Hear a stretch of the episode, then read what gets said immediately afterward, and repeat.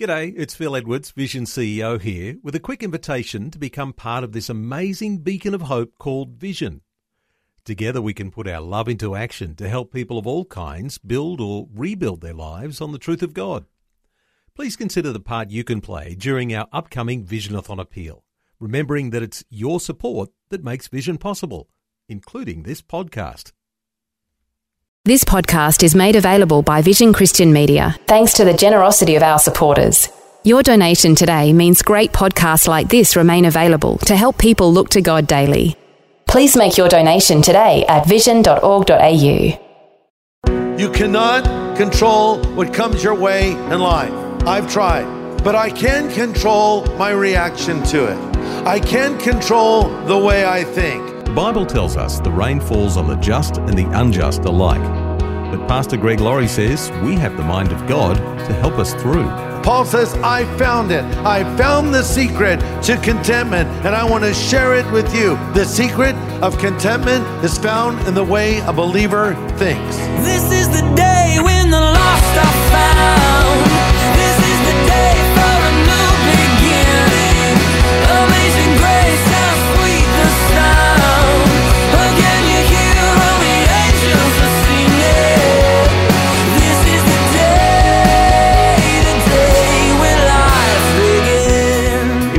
That it's easy to be content when things are going well, and it's easy to be discontented when life has brought us to our knees. But is our contentment always tied to our circumstances? Pastor Greg Laurie would remind us that some of Paul's most encouraging words were written from a dank, dark prison cell. Today, on A New Beginning, we'll see how to have a spirit of contentment no matter what life throws our way.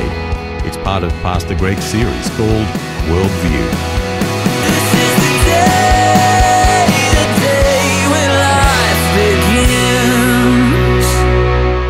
So let me begin with a question. How many of you would describe yourself as a happy and content person? Go ahead and raise your hand. You're happy, you feel you're happy and content? It's not everybody. Uh, I think there's always that thought that, well, I will be eventually, you know. When this happens, I'll be content, but not quite yet. You know, when you're single, you're thinking, if only I was married, I know I would be content. I'm so tired of, of being single. I'm so tired of being in the restaurant and having them saying party of one. You know, I, I just I want to get married. And then you get married. And you understand the truth of that statement. Uh, marriage is a three ring circus engagement ring, wedding ring, and suffering. so you say, well, we need kids. If we had children, I know I'd be content then. Then you have children and they're still living with you in their 50s, and you're thinking, how can I get rid of these children? And then you go on a little bit in life and you say, Oh, retirement. It's all about retirement. I know when I'm retired, I'll be content. And then you're retired. And you're thinking, Man, I miss work. I need something to do. I wish I could go have my old job back again. See, it's always beyond your reach. It's the if only river that separates you in your mind from the good life. If only this, if only that. Reminds me of a story I read about a wealthy employer who once heard one of his employees say to another, If I had a thousand dollars, I'd be perfectly content.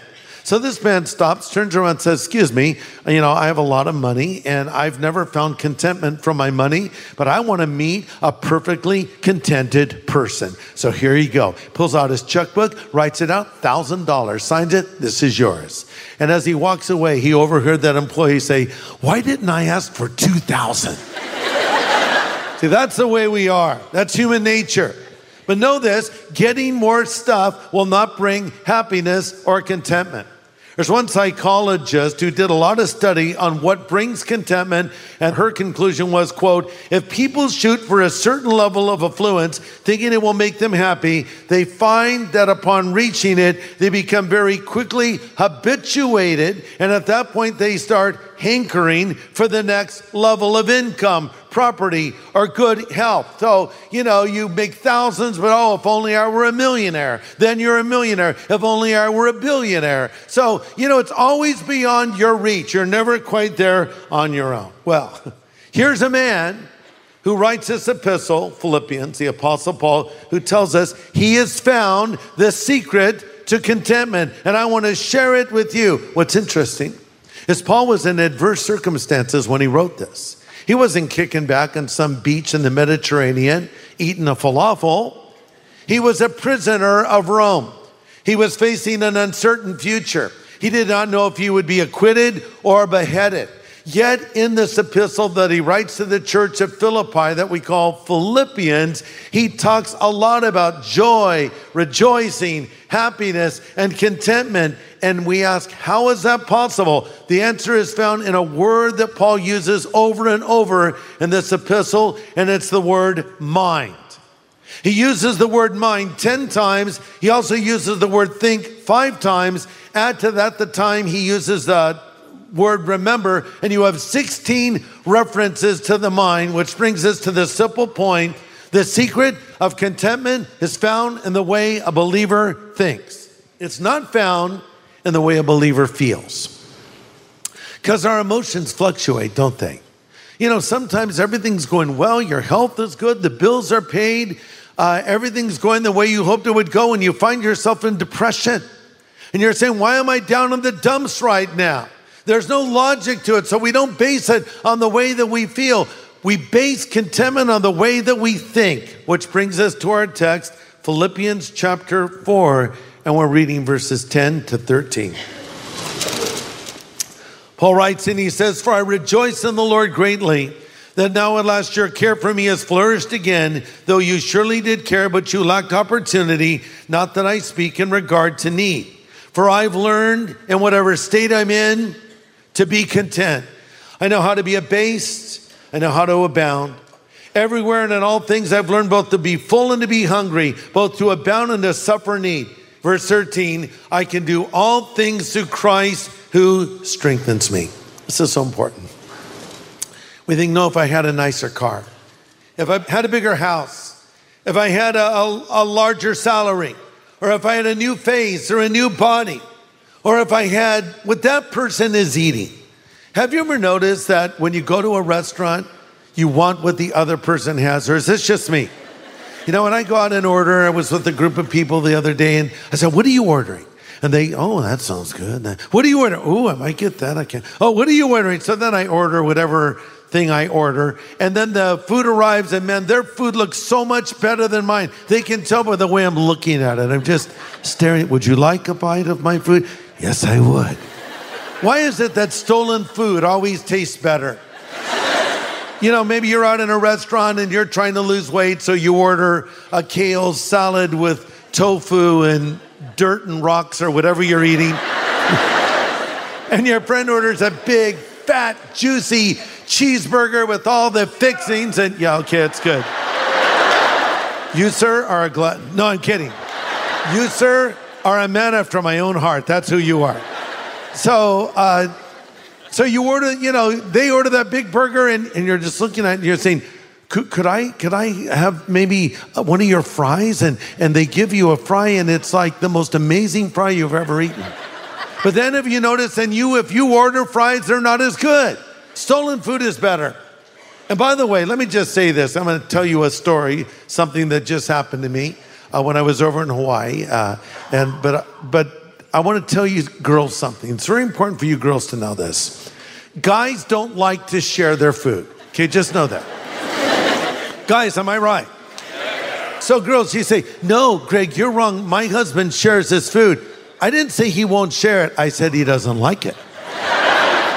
we tolerate it, but we don't like it. We don't like your little forks coming our way. My wife will say, Can I have a bite of what you're eating? And I'll say, Go ahead. And her little fork comes in, and first it cuts whatever I'm eating, you know, a piece of chicken, fish, whatever. And then she dips it here and goes over here and grabs a little. And it takes like years. I'm just sitting there like, I can't get to my food. This little invading fork is moving around. and then I'll be like, say, eating that burger, and I've got the last bite. I love the last bite of the burger. And you're getting ready to eat it. My wife says, Can I have a bite? I'm just like, then I remember, love your wife as Christ loves the church. Sure. My hand's shaking. So, anyway, just wanted to establish that principle. Guys don't like to share food. Think of a dog eating food out of a dish. That's a man having a meal.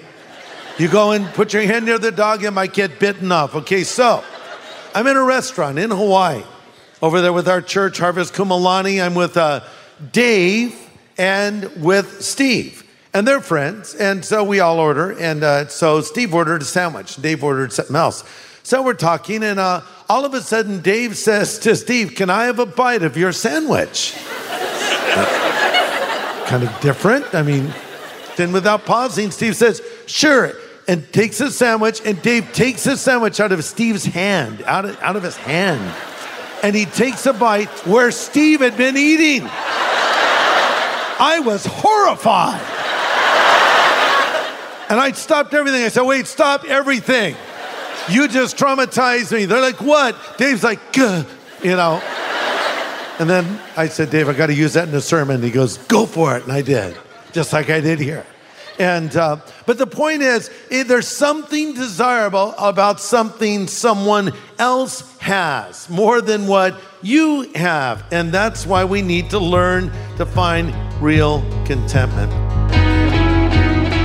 You're listening to A New Beginning with Pastor Greg Laurie, the senior pastor of Harvest Christian Fellowship in Riverside, California.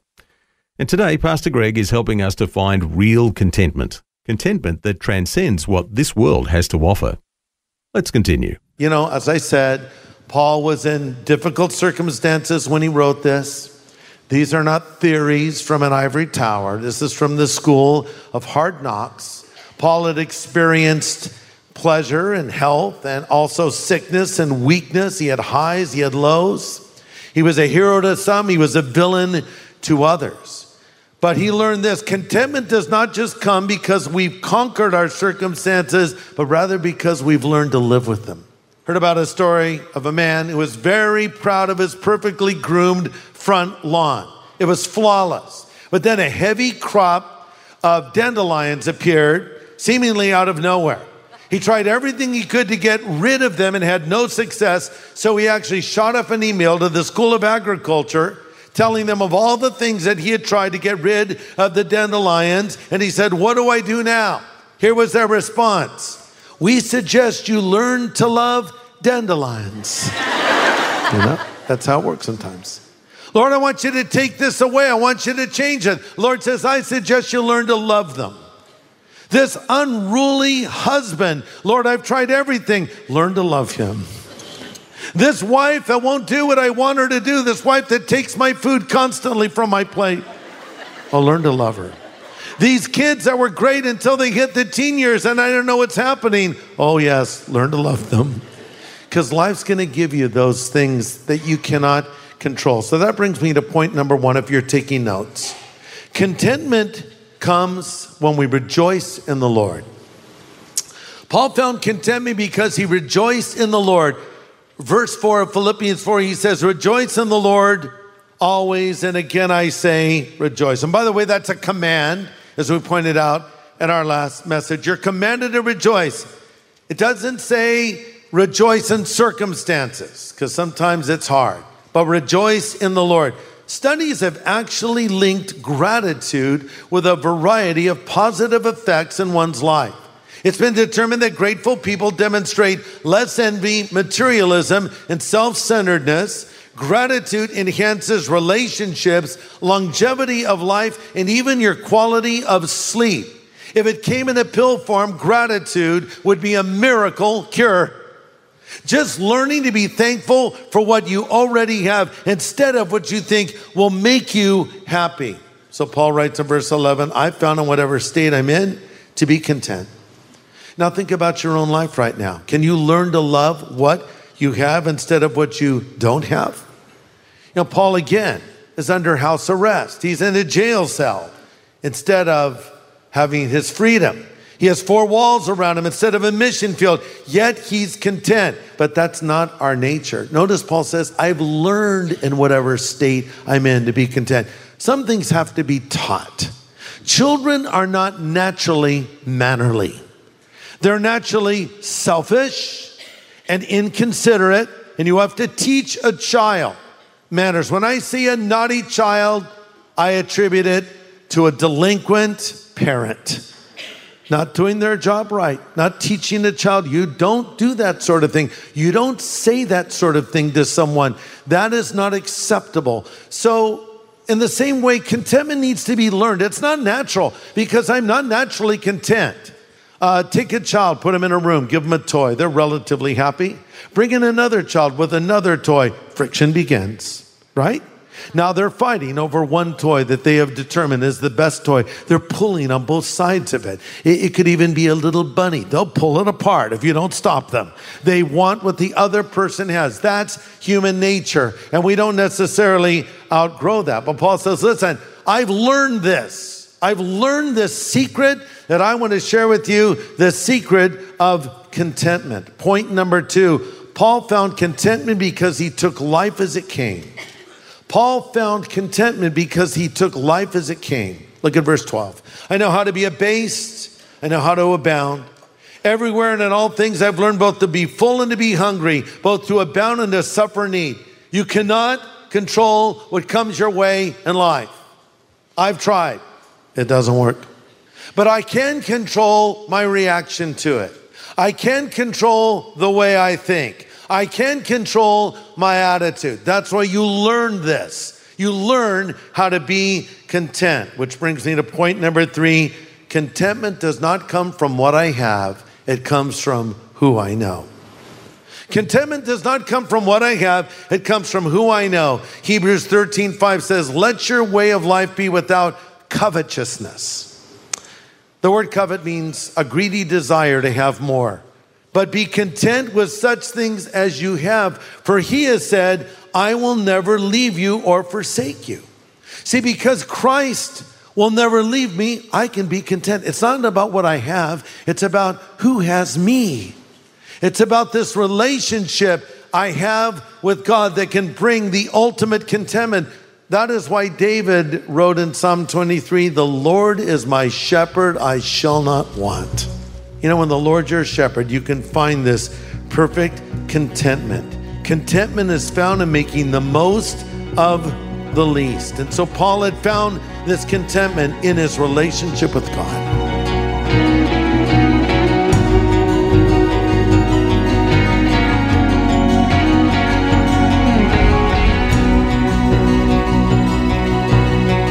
Great insight today on a new beginning. Pastor Greg Laurie showing us the Bible's prescription for finding contentment, no matter what's going on in our lives. And tomorrow we'll have some more great biblical insight on finding contentment in a frustrating world. Hope you'll join us same time tomorrow for a new beginning with Pastor Greg Laurie.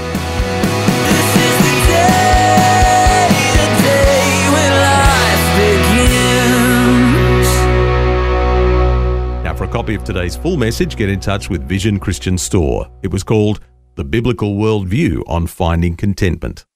Just go to visionstore.org.au or call 1 800 00 50 11. Thanks for taking time to listen to this audio on demand from Vision Christian Media. To find out more about us, go to vision.org.au.